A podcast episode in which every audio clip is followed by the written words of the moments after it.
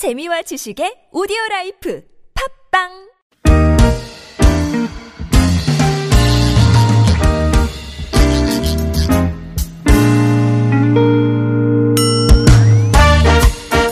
서울 속으로 2부 시작해 보겠습니다. 오늘 수요일이고요. 주택 전월세 상담과 청소년 자녀 상담 번갈아서 진행하고 있죠. 오늘은 주택 전월세 상담. 서울시 전월세 보증금 지원센터 남가영 상담위원과 함께 해보시겠습니다. 어서 오십시오. 네, 안녕하세요. 안녕하십니까. 저희 살짝 뭐 교통정보 나가고 캠페인 나가고 하는 동안에 어, 이런저런 잡담을 좀 나누면서 아, 2주 만에 뵙는 거니까요. 예, 네. 반가운 마음에. 어, 새해 들어서 또 처음 뵙더라고요. 남가영 위원님하고는. 그래서 어, 새삼 놀라면서 새해 복 많이 받으세요. 새 인사도 인사할까요? 하고. 아, 예, 했잖아요. 또 해요? 네. 아무튼 뭐 그, 그랬었는데.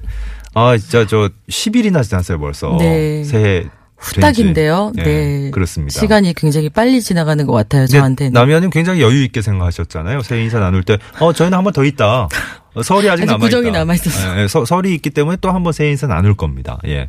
7969번님, 거북이처럼 쉬지 않는 그 에너지, 예, 장애우들을 위한 라디오 DJ님들, 예, 저도 5학년 중반에 DJ를 도전하고 싶은 오. 욕망이 있습니다. 하셨네요. 어, 화팅! 외쳐주셨어요. 화이팅. 4684번님, 모두에게 희망을 주시는 두 분 같다고, 예, 방송을 듣다가 진심으로 감사드렸다고 하셨어요.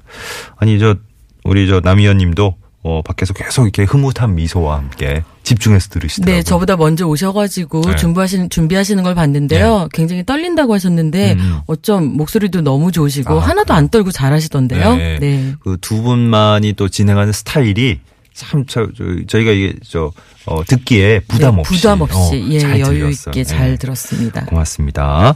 자, 구글 플레이 스토어나 애플 앱 스토어에서 TBS 애플리케이션 내려받으신 다음에 실시간 무료 메시지 보내실 수 있고요. 샵 0951번, 단문 50원, 장문 100원 드는 유료 문자. 카카오톡은 TBS 라디오와 풀친 맺으시면 무료 참여하실 수 있습니다. 4798번님. 예. 남위원님이 팔을 걷어붙이고 계세요. 예, 상담 시작한다 그러니까. 어우, 집중력이 대단하신데. 월세로 아파트에 살고 있습니다. 몇 년 전 제 이름으로 분양을 받은 집이 있어서 계약 기간이 만료되면 이사를 가야 되는데요. 계약 만기 두 달 전에 임대인한테 직접 해지 통보는 해뒀고 다른 세입자 집을 보여주는데도 협조를 했습니다. 그런데 집주인은 새로운 세입자가 들어올 때까지 보증금도 돌려줄 수 없고 월세까지 지급을 하라고 합니다. 만기 다 돼서 이사를 가는데도 제가 월세를 내야 되는 건가요? 라는 질문입니다.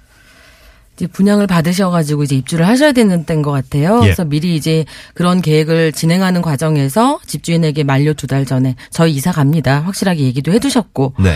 어 이제 분양 이제 잔금도 내셔야 될 텐데 예. 집주인한테 보증금 받아서 낼 준비를 하고 있는데 예. 집주인이 이제 세입자가 구하지 않으면 못 준다. 근데 더욱이 월세까지 내라 세입자가 들어올 때까지 네. 예 그런 이제 좀 과한 말씀을 하셨어요. 예. 어, 우리가 이제 임대차 기간이 만료가 되면 세입자는 이제 집 주인에게 주택을 야- 이제 인도하고요. 다시 반환을 하고 네. 집주인은 혹시라도 이분이 뭐 밀린 임차료 등이 있다라면 거기에 대한 공제를 하고 이제 세입자에게 나머지 이제 보증금을 돌려주게 되죠. 이제 네. 이게 일반적인데 만약에 이제 임대차 계약이 끝났는데도 집주인이 보증금을 돌려주지 못한다 그러면은 예. 세입자는 이 집을 점유하고 있을 수밖에 없어요. 예. 네, 보증금 반환이 안 됐기 때문에 네. 그래서 이러한 거는 이제 뭐 법률 용어로 동시이행 항변권이다. 그렇기 때문에 이거는 이제 불법적인 점유라고 볼 수는 없는 거죠. 예. 그런데 어 보증금을 돌려받지 못했다 하더라도 이 세입자는 이제 이사를 가버리실 거거든요. 네. 네, 실질적으로 원래의 목적인 주거의 용도로 사용 수익하지 않아요. 네. 네, 그럴 경우라면은 어. 임차인이 보증금을 돌려받지 못하고 해당 집을 비우고 나간다면 물론 이제 열쇠 같은 거는 뭐 주- 집을 잠궈 놓고 아직 임대인에게 인도는 하지 않더라도 실제적인 거주를 하지 않는다. 그러면은 월세를 부담할 이유가 없다고 봅니다. 예. 예.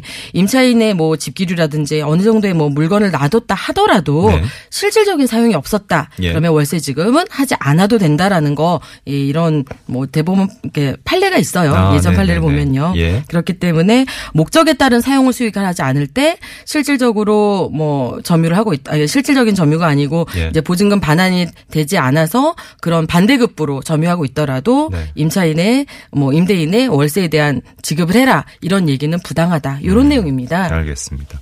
어쨌든 그 대법원은 판례도 그 최종 판결이 나온 뭐 물론 그럼요. 각자의 사연에 따라서 사례에 실질적인 따라 목적에 따라 사용 네. 수익하지 않았을 경우에는 만기 이후에는 월세를 지급해라라는 거는 부당한 겁니다. 예, 예, 이 경우에도 그대로 적용이 될 수 있겠다. 이런 네. 말씀이셨고요. 4798번님. 5172번님 사연입니다. 임차인입니다. 이사 간 날 전입 신고도 하고 잔금도 치르고 확정일자도 받았어요. 근데 우연히 등기부 등본을 떼보니까 제가 확정일자를 받은 당일에 근저당 설정이 돼 있습니다.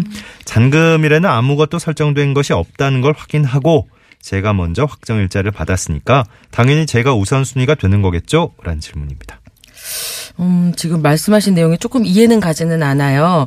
어, 왜냐하면 임대인이 일부러 이랬다라는 생각밖에는 좀 안 들거든요. 예. 우선 이제 원칙적인 말씀을 드리면 네. 확정일자를 받으면 확정일자의 효력은 그날부터 발생을 해요. 예. 그런데 이 확정일자 효력이 이제 인정을 받기 위해서는 반드시 주택을 인도받고 주민등록 전입신고가 되어 있어야 됩니다. 네. 그런데 주민등록 전입신고 이런 걸 하게 되면 음.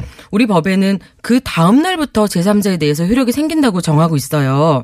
그래서 주민등록이라든지 그러니까 주민등록 전입신고랑 확정일자를 같은 날에 하였다면 확정일자 효력은 그 다음 날부터 인정을 받게 됩니다. 원래 확정일자 네. 효력은 바로 당일 부터 시작되는 건데 네, 그렇죠. 문제는 그 대항력 발생이 네. 반드시 되어야 되는데 대항력이 발생되는 게 그이 길이라고 되어 있거든요. 음. 그러니까 전입 신고는 또 이게 달, 다른 거니까 같이 그렇죠. 하셨다면은 네. 어, 이사 가신 날 다음 날에 효력이 네, 발생한다. 효력이 발생하니까요. 음. 그런데 근저당은 달라요. 근저당은 등기가 접수된 날.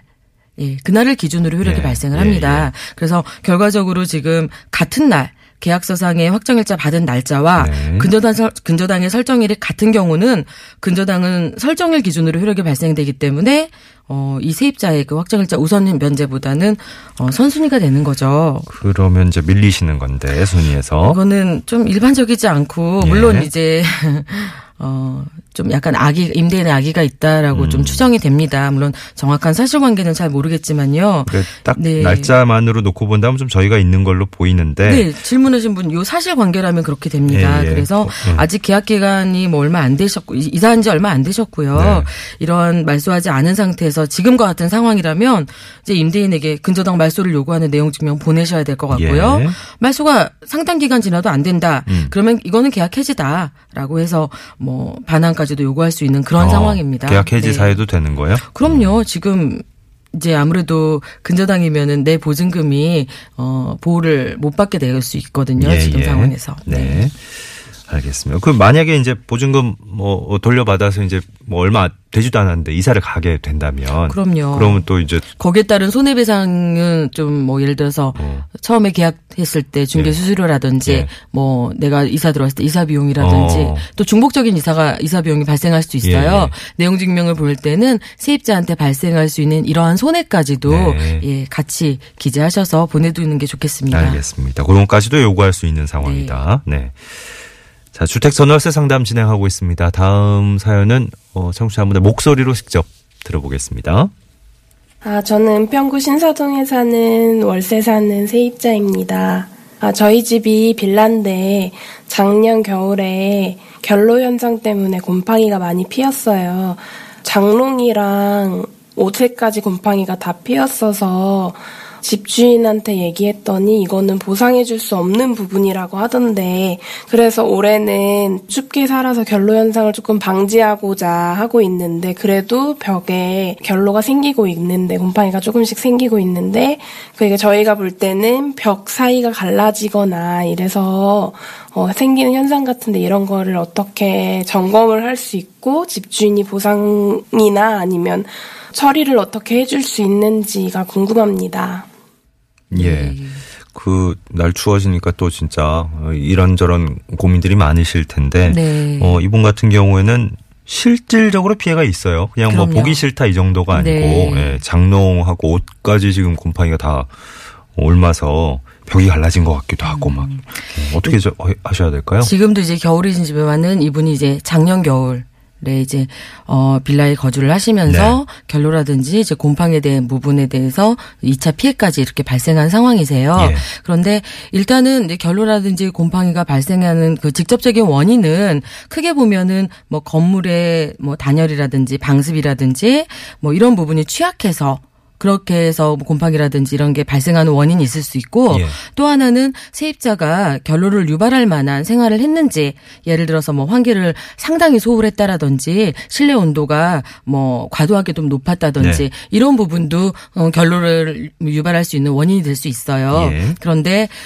어, 지 세입자가 올해는 조금 좀 춥게 상- 생활을 했다라고 네네네. 해서 온도도 좀 낮춰보고 좀 환기도 음. 자주 시켜보고 네. 이런 노력을 한 것 같아요. 예. 그래서 작년만큼의 그런 심한 거는 아니지만은 예. 일단은 그렇다 하더라도 현재도 약간 피해를 보고 있습니다. 네. 그런데 집주인이 말씀하시는 내용 중에서 그런 부분은 내가 인정해 줄 수 없다라고 이렇게 얘기하신 부분은 음. 어, 그 원인이 사실 정- 정확하게 어, 파악이 안 돼서 그런 거예요. 네. 그렇게 그래서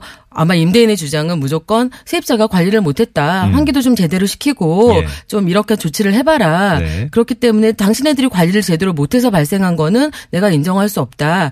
요 정도로 얘기를 마무리하고 넘어가신 것 같아요. 예. 그래서 이제 세입자가 좀 관리를 최근에는 좀 온도도 낮춰보고 노력을 하고 있는데 음. 문제는 그럼에도 불구하고 세입자가 살다 보니까 벽이 좀 갈라진 것 같다. 네. 이렇게 좀 틈새가 있는 것 같은데 이런 부분이 원인이 있지 않느냐 이런 생각을 지금 하고 계시는 거예요. 음. 근데 몇 년 전에 2014년도인가요? 서울의 이제 중앙 어 지방법원의 판례를 보면은 세입자가 이러한 하자를 알았음에도 불구하고 이제 뭐 곰팡이라든지 결로 등에 의해서 재산상의 피해를 봤어요. 예. 그런데 그런 부분에 대해서 임대인에게 직접 고진하지 않고요. 뭐 중개를 했던 그 중개업자분에게 좀 얘기를 해놨다가 네. 아이 집 도저히 안 되겠다. 결로도 너무 심하고 곰팡이도 너무 심해서 더 이상 살 수가 없다. 음. 예. 그래서 그냥 이사를 가버리셨어요. 음흠. 이사를 가버리고 난 다음에 그동안 발생했던 뭐 장롱의 곰팡이로 인해서 피해를 봤다라든지 그런 뭐 개인적인 그 옷이라든지 뭐 이런 가방이라든지 이런 부분까지도 마- 번져 가지고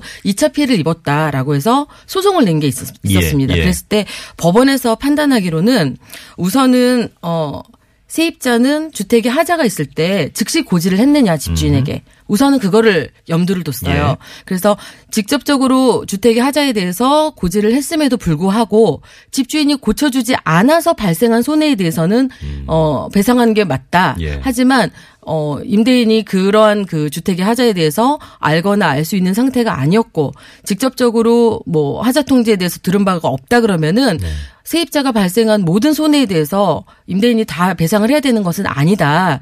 이러한 판결이 있었습니다. 예. 이제 요거를 이제 우리가 어 한번 참고를 해봤을 때 세입자는 지금 약간 추정이 되는 거예요. 주택이 지금 뭐그 벽이 갈라져 있고 본인이 음. 예. 전문가는 아니지만 이게 원인이 돼서 내가 관리를 충분히 했다 하더라도 계속해서 이러한 하자가 발생할 것 같다라고 네. 하시면은 구체적으로 임대인에게 고지하시는 게 일단은 첫 번째예요. 음흠. 알겠습니다. 예, 그래서 일단은 그 통지의 의무가 굉장히 중요하기 때문에 음. 지금 현재 우리 집은 어 작년에도 뭐 곰팡이가 발생을 해서 네. 저는 충분히 관리상에 지금 주의를 기울이고 있는데 예. 그럼에도 불구하고 벽에 뭐 예, 뭐 틈이 생겨서 이런 부분으로 그 부분은 해결이 안 되고 있습니다. 음. 이러한 상태에서는 제가 나중에 추가적으로 이런 손해를 발생할 수도 있기 때문에 예. 음. 그런 부분을 뭐 고쳐달라 이런 얘기를 내용 증명으로 일단 집주인에게 고지하시는 게 먼저일 것 같아요. 예, 예. 네. 그 이런 상황이 발생했을 때 그때그때 제대로 알리는 게 중요하군요. 그렇죠. 음. 그래서 우리 법원에서는 임대차 기간 중에 드러난 하자에 대해서도 임대인은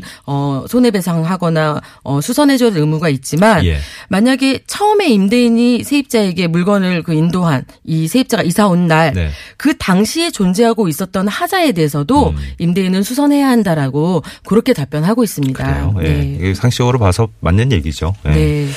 근데 어. 이제 계속해서 이 세 집주인하고 제 세입자가 이걸 소송으로 가라는 의미는 아니에요. 네. 그렇지만, 세입자도 지금 어떻게 해야 될지 모르기 때문에 음, 음. 다른 예를 들어서 일단 설명을 해드린 거고요. 예. 어, 집주인에게 이런 설명을 좀 잘 하셔서 예, 예. 집주인도 본인 주택이기 때문에 가능한 한 이런 하자에 대한 중요한 부분이잖아요. 예. 벽에 대한 부분이니까 이런 부분은 수선을 임대인께서 자발적으로 먼저 해주시는 게 맞다고 봅니다. 예. 서울시 전월세 보증금 지원센터 남가영 상담위원과 함께한 시간이었습니다. 주택 전월세 상담이었어요. 2주 뒤에 다시 뵙겠습니다. 네, 고맙습니다. 네, 고맙습니다. 네. 너무 멀찌감치. 매, 매주 청을 드려도 남의원님은 기꺼이 와주실 것 같긴 한데 저희가 일단 배정된 게 있어서 예, 고맙습니다. 어쨌든 서울시 전월세 보증금 지원센터 022133-1200번에서 1208번까지 평소에 열려 있습니다. 11시 52분 지나고 있고요. 서울시내 교통 상황 다시 한번 짚어드리고 오겠습니다. 이주혜 리포터.